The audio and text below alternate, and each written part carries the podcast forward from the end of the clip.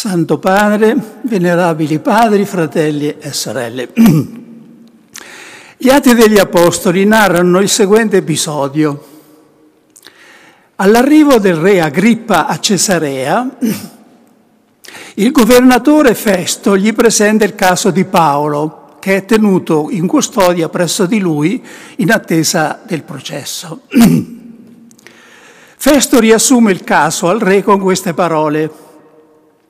Quelli che lo incolpavano avevano contro di lui alcune questioni relative alla loro religione e un certo Gesù morto che Paolo sosteneva essere vivo. In questo dettaglio, in apparenza così secondario, è riassunta in noce la storia dei venti secoli seguiti a quel momento. Tutto gira ancora intorno a un certo Gesù che il mondo ritiene morto e che la Chiesa proclama essere vivo. È quello che ci proponiamo di approfondire in questa ultima meditazione quaresimale, cioè che Gesù di Nazareth è vivo. Non è una memoria del passato, non è solo un personaggio, è una persona. Vive secondo lo spirito, certo, ma questo è un modo di vivere più forte di quello secondo la carne, perché gli permette di vivere dentro di noi, non solo accanto.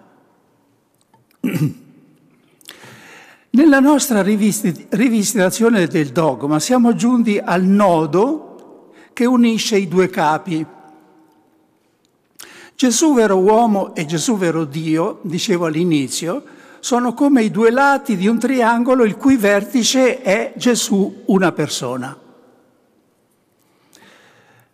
Ricordiamo per sommi capi, come abbiamo fatto altre volte, come si è formato il dogma dell'unità di persona di Cristo.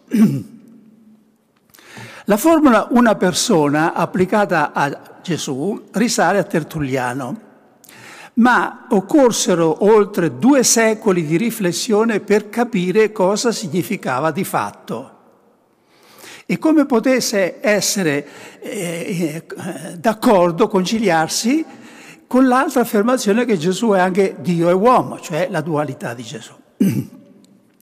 Una tappa fondamentale fu il concilio di Efeso del 431, in cui venne definito il, do, il titolo di Maria Theotokos, genitrice di Dio. Se Maria può essere chiamata madre di Dio, pur avendo dato alla luce solo la natura umana di Gesù, vuol dire che in lui umanità e divinità formano una sola persona. Questo era il pensiero dei padri. Il traguardo definitivo fu raggiunto però solo col concilio di Calcedonia del 451, con l'apporto decisivo del Papa San Leone Magno. Dice, Seguendo i santi padri, all'unanimità noi insegniamo a professare un solo e medesimo figlio, il Signore nostro Gesù Cristo, senza che venga meno la proprietà di ciascuna natura e concorrendo a formare una sola persona e ipostasi. Persona era il, te- il termine dei latini, ipostasi quello dei greci, per dire la stessa cosa. Se per la piena ricezione della definizione di Nicea occorse un secolo di assestamento, per la completa ricezione di quest'altra definizione occorsero tutti i secoli successivi, fino ai nostri giorni.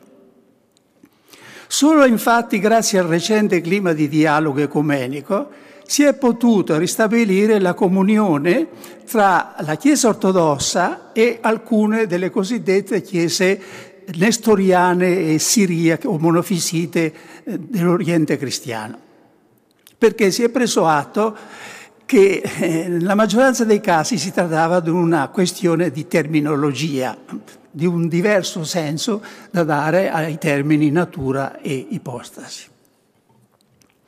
Messo al sicuro il suo contenuto ontologico e oggettivo, anche qui, venerabili pari fratelli e sorelle, per rivitalizzare il dogma dobbiamo ora mettere in luce la sua dimensione soggettiva ed esistenziale. San Gregorio Magno diceva, l'ho citato altre volte, che la scrittura cresce con chi la legge, cum legentibus crescit. Dobbiamo dire la stessa cosa del dogma. Esso è una struttura aperta, così lo definiva Bernard Lonergan. Cresce e si arricchisce nella misura in cui la Chiesa, guidata dallo Spirito Santo, si trova a vivere nuove problematiche e nuove culture. Lo aveva detto con singolare chiaroveggenza Sant'Ireneo verso la fine del secondo secolo.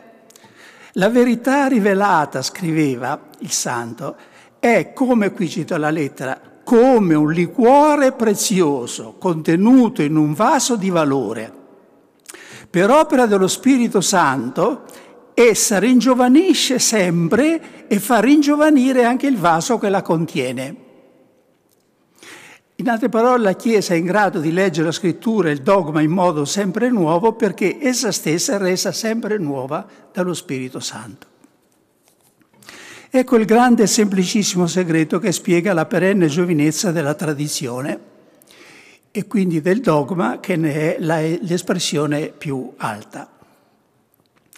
Il grande storico della tradizione cristiana del secolo scorso, Jaroslav Pelikan, ha scritto che la tradizione è la viva fede dei morti, cioè la fede dei padri che continua a vivere. Il tradizionalismo è la morta fede dei viventi. Ripeto,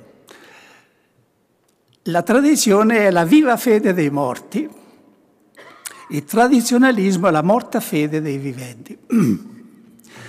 Anche il dogma dell'unica persona di Cristo è una struttura aperta cioè capace di parlarci oggi, di rispondere ai bisogni nuovi della fede, che non sono più quelli del V secolo. Oggi nessuno nega che Cristo sia una persona unica. Ci sono alcuni, abbiamo visto in precedenza, che negano che sia una persona divina, preferendo dire che è una persona umana in cui abita o opera in modo unico e eccelso la divinità. Ma l'unità stessa della persona di Cristo, ripeto, non è contestata da alcuno. La cosa più importante circa il dogma di Cristo una persona non è tanto l'aggettivo una adesso, quanto il sostantivo persona. Non è tanto il fatto che Cristo sia uno e identico a se stesso, uno set idem, ma che sia una persona perché questo significa scoprire e proclamare che Gesù Cristo non è un'idea, non è un problema storico, neppure soltanto un personaggio, ma una persona. È una persona vivente. Questo infatti è ciò che è carente, di cui abbiamo estremo bisogno per non lasciare che il cristianesimo si riduca a ideologia o a teologia, che non è molto meglio. Ci siamo proposti, venerabili pari, fratelli e sorelle, di rivitalizzare il dogma ripartendo dalla sua base biblica. Ci rivolgiamo perciò subito alla scrittura e partiamo dalla pagina del Nuovo Testamento che ci parla del più celebre incontro personale con Gesù risorto che mai sia esistito sulla faccia della terra, quello dell'Apostolo Paolo. Saulo, Saulo, perché mi perseguiti? Chi sei tu? Io sono Gesù, il Nazareno. Che folgorazione! Che cosa è avvenuto in quel momento se venti secoli non hanno ancora esaurito la forza di quel momento?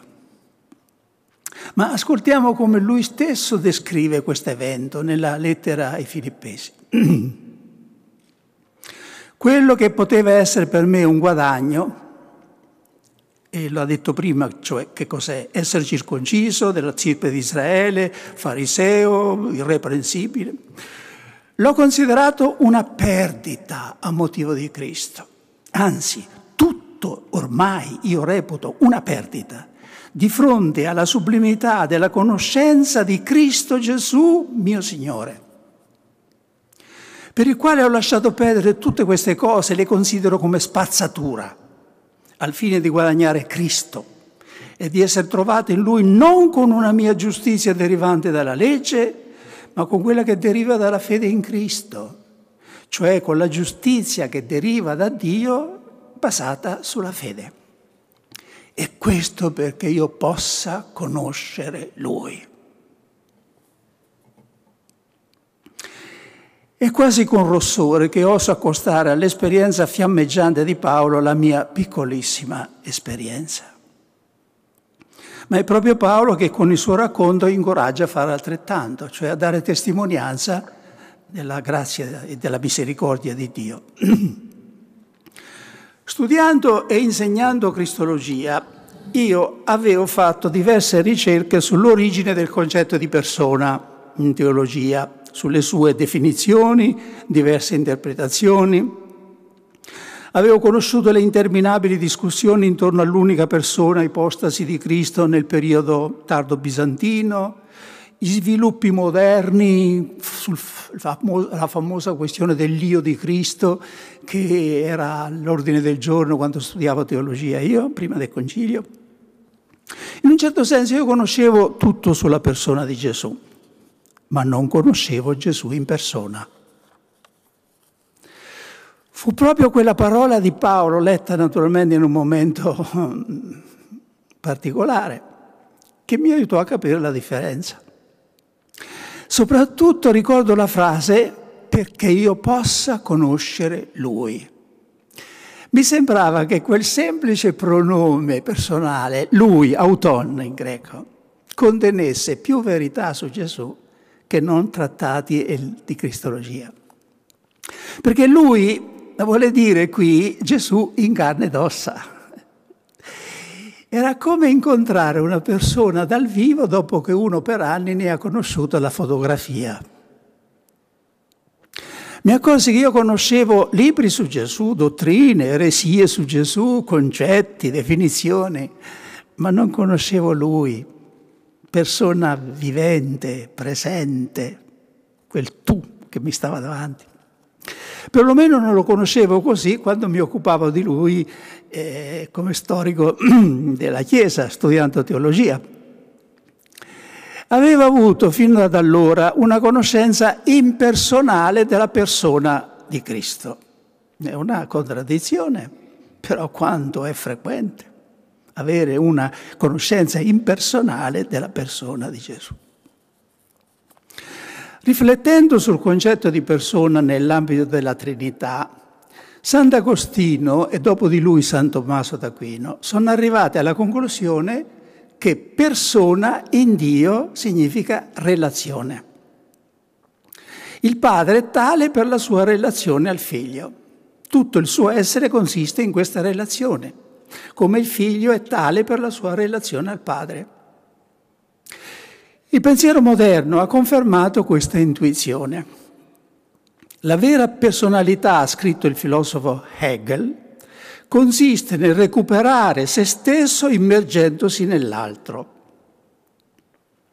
La persona è persona nell'atto in cui si apre a un tu e in questo confronto prende coscienza di sé.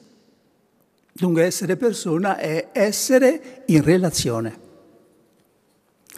Questo vale in modo eminente per le persone della Trinità che sono pure relazioni, o come si dice in teologia, relazioni sussistenti. Ma vale anche di ogni persona nell'ambito creato. La persona non si conosce nella sua realtà se non entrando in relazione con essa. Ecco perché non si può conoscere Gesù come persona se non entrando in un rapporto personale da io a tu con Lui. Ma lo diceva già San Tommaso d'Aquino, la fede non termina alle formule ma alla realtà. Fides non terminatur ad uh, enunziabile, sed ad rem. Noi non possiamo contarci di credere nella formula una persona, dobbiamo raggiungere la persona stessa e mediante la fede toccarla. Perché ha detto Sant'Agostino, ed è vero, tangit Christum qui credit in Christum, tocca Cristo chi crede in Lui, è un tocco più forte che di quello fisico. Dobbiamo porci seriamente una domanda. Gesù è per me una persona o solamente un personaggio? C'è una grande differenza tra le due cose. Il personaggio tipo Giulio Cesare, Leonardo da Vinci, Napoleone, che so io, è uno di cui si può parlare e scrivere quando si vuole, ma al quale o con il quale non è possibile parlare. Purtroppo per la grande maggioranza dei cristiani Gesù è un personaggio, non una persona. È l'oggetto di un insieme di dogmi, di dottrine o di eresie, uno di cui celebriamo la memoria nella liturgia, che crediamo realmente presente nell'Eucaristia, tutto quello che si vuole. Ma se rimaniamo sul piano della fede oggettiva, senza sviluppare una relazione esistenziale con Lui, Egli rimane esterno a noi. Ci tocca la mente, ma non ci scatta il cuore rimane nonostante tutto nel passato. Inconsciamente tra noi e lui si situano 20 secoli di distanza. Sullo sfondo di questo si capisce il senso e l'importanza di quell'invito che il nostro Santo Padre ha posto all'inizio della sua esortazione apostolica Evangeli Gaudium. Cito. Invito ogni cristiano, in qualsiasi luogo e situazione si trovi, a rinnovare oggi stesso il suo incontro personale con Gesù Cristo, o almeno a prendere la decisione di lasciarsi incontrare da Lui, di cercarlo ogni giorno senza sosta.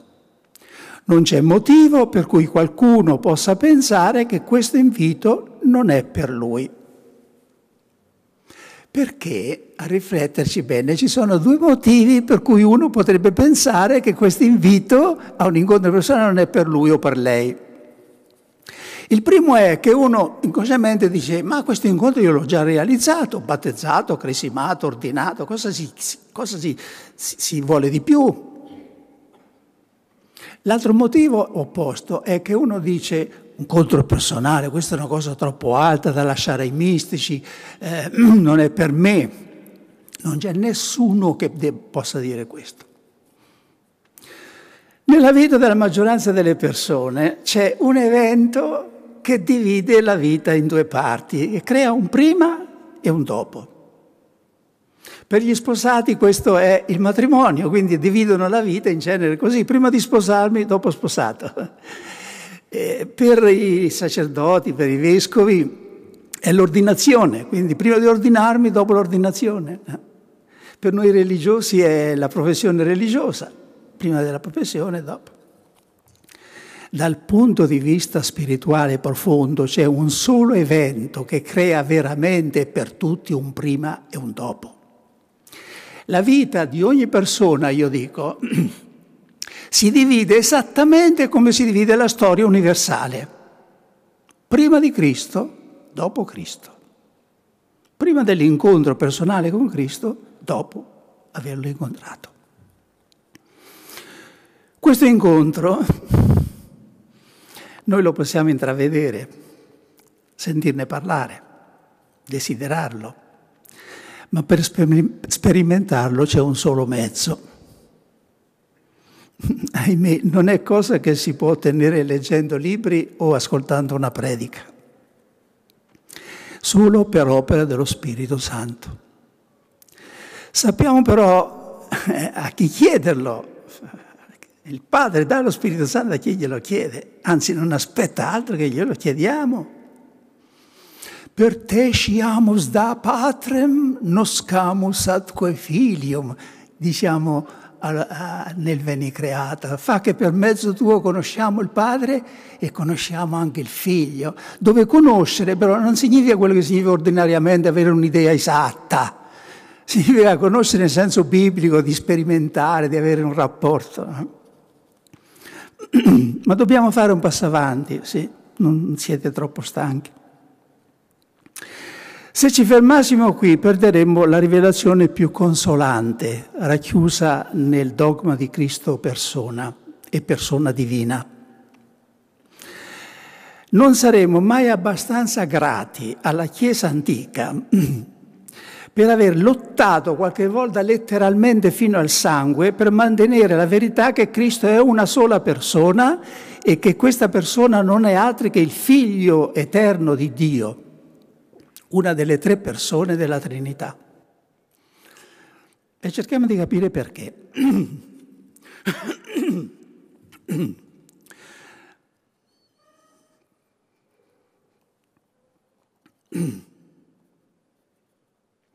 L'apporto più fecondo e duraturo di Sant'Agostino in teologia, a mio parere, è l'aver fondato il dogma della Trinità sull'affermazione giovannea Dio è amore. Ogni amore implica un amante, un amato e un amore che li unisce. Ed è così che eh, Agostino definisce le divine persone. Il padre è l'amante, il figlio è l'amato, lo Spirito Santo è l'amore che li unisce. Ma non esiste amore che non sia amore di qualcuno, di qualcosa, come non c'è conoscenza che non sia conoscenza di qualcosa. Non esiste un amore a vuoto, senza oggetto. Quindi ci domandiamo chi ama Dio per essere definito amore? La prima risposta è ama l'uomo. Allora Dio è amore da qualche milione di anni, da quando esiste l'uomo. Ama Dio è amore perché ama l'universo, ma allora è amore da qualche miliardo di anni, da quando esiste l'universo. E chi, chi amava prima per essere Dio da sempre, naturalmente per essenza l'amore? Eh, la risposta della rivelazione è che da sempre aveva in sé un figlio che amava di un amore infinito, che è lo Spirito Santo. Mm. Questo non spiega eh, come l'unità possa essere contemporaneamente Trinità, questo è un mistero evidentemente, no? sarebbe stolto volerlo spiegare ma ci basta almeno intuire perché in Dio la pluralità non contraddice l'unità. È perché Dio è amore. Un Dio che fosse pura conoscenza, come pensavano i greci, pensiero di pensiero, o che fosse pura legge, legge cosmica, o puro potere, non avrebbe bisogno di essere trino. Questo complicherebbe le cose ma un Dio che è anzitutto amore, sì, perché meno che tra due persone non può esistere l'amore. Il mistero più grande e più inaccessibile alla mente umana non è, secondo mio modestissimo parere, che Dio è uno e trino, ma è che Dio è amore ha scritto De Lubac, occorre che il mondo lo sappia. La rivelazione di Dio come amore sconvolge tutto quello che esso aveva concepito in precedenza della divinità. È verissimo. Ma purtroppo siamo ancora lontani dall'avere tratto tutte le conseguenze da questa incredibile novità del Vangelo.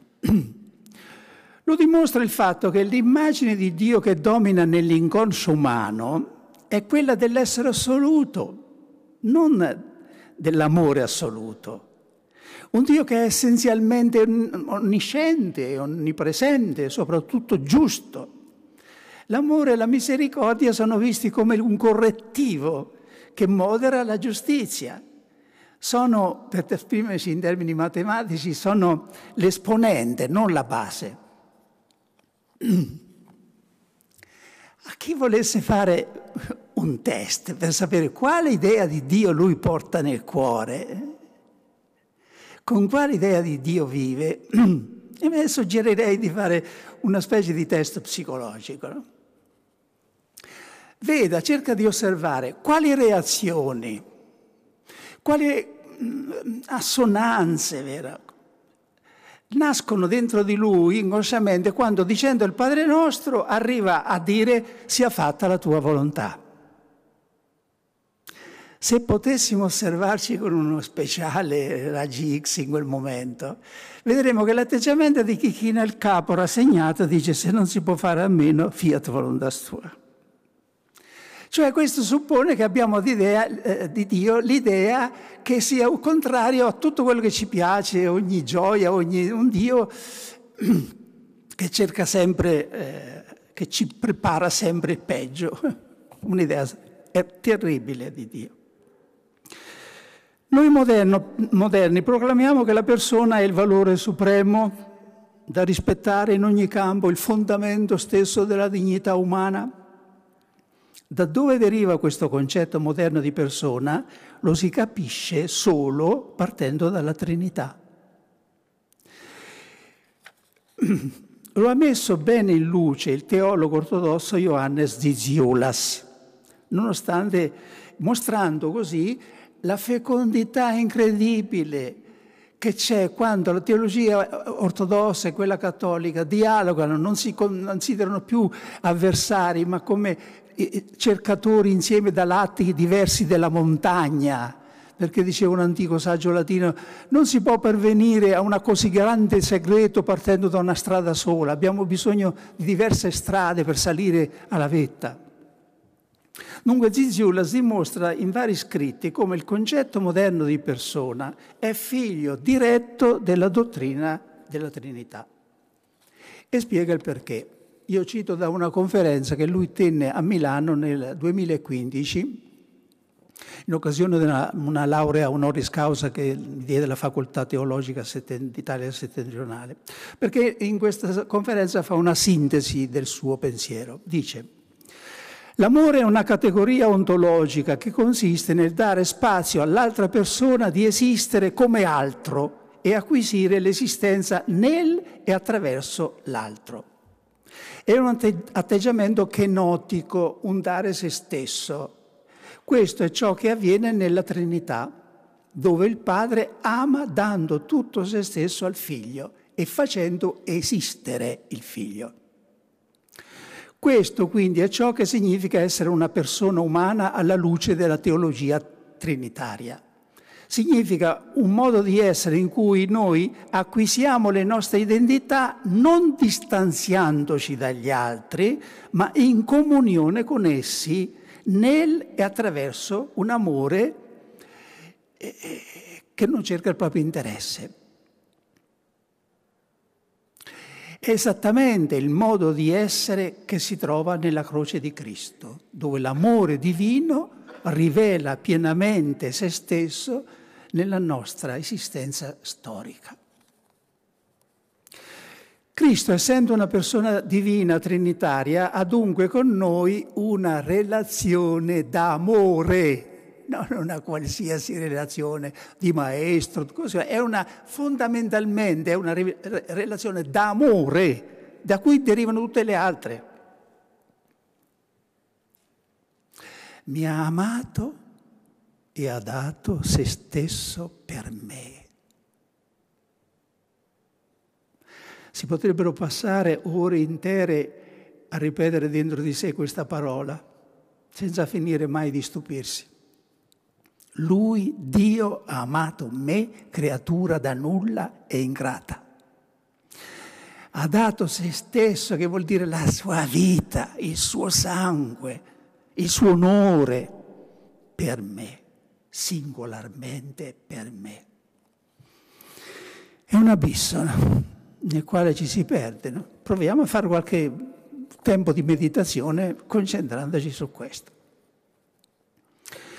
Il nostro rapporto personale con Cristo è dunque essenzialmente un rapporto di amore, consiste nell'essere amati da Cristo e nell'amare Cristo, almeno nello sforzarci di amare. Questo vale per tutti, ma assume un significato particolare per i pastori della Chiesa. Si ripete spesso, a partire da Sant'Agostino, che la roccia su cui Gesù promette di fondare la sua Chiesa è la fede di Pietro l'averlo proclamato Messia e figlio del Dio vivente. Si trascura, a mio parere, quello che Gesù dice al momento del conferimento di fatto del primato a Pietro. Simone, figlio di Giovanni, mi ami tu? pasci le mie pecore. L'ufficio del pastore trae la sua forza segreta dall'amore per Cristo. L'amore, non meno che la fede, lo rende una sola cosa con la roccia che è Cristo. Termino mettendo in luce la conseguenza di tutto ciò che può avere tutto ciò a un livello anche pratico, a, a quasi attuale per così dire. Soprattutto in un momento di grande tribolazione come quello che stiamo vivendo a causa della pandemia. Ce lo facciamo spiegare anche questa volta dall'Apostolo Paolo. Cioè che cosa da tutto quello che abbiamo detto può scaturire per la nostra vita vissuta. Dunque Paolo nelle lettere romane scrive, chi ci separerà dall'amore di Cristo? Forse la tribolazione, l'angoscia, la persecuzione, la fame, la nudità, il pericolo, la spada. Non si tratta di una enumerazione astratta e generica di, di, di pericoli, sono i pericoli e le tribolazioni che eh, ha vissuto lui e che numera nella seconda lettera ai Corinzi, dove a tutte queste eh, difficoltà, sofferenze che ha menzionato, ne aggiunge una, e cioè l'opposizione ostinata da parte di alcuni della sua comunità. L'Apostolo, in altre parole, passa in rassegna nella sua mente tutte le prove attraversate. Constata che nessuna di esse è così forte da reggere il confronto con il pensiero dell'amore di Cristo. E conclude perciò trionfalmente in tutte queste cose siamo più che vincitori in virtù di colui che ci ha amati. L'Apostolo invita tacitamente ciascuno di noi a fare lo stesso.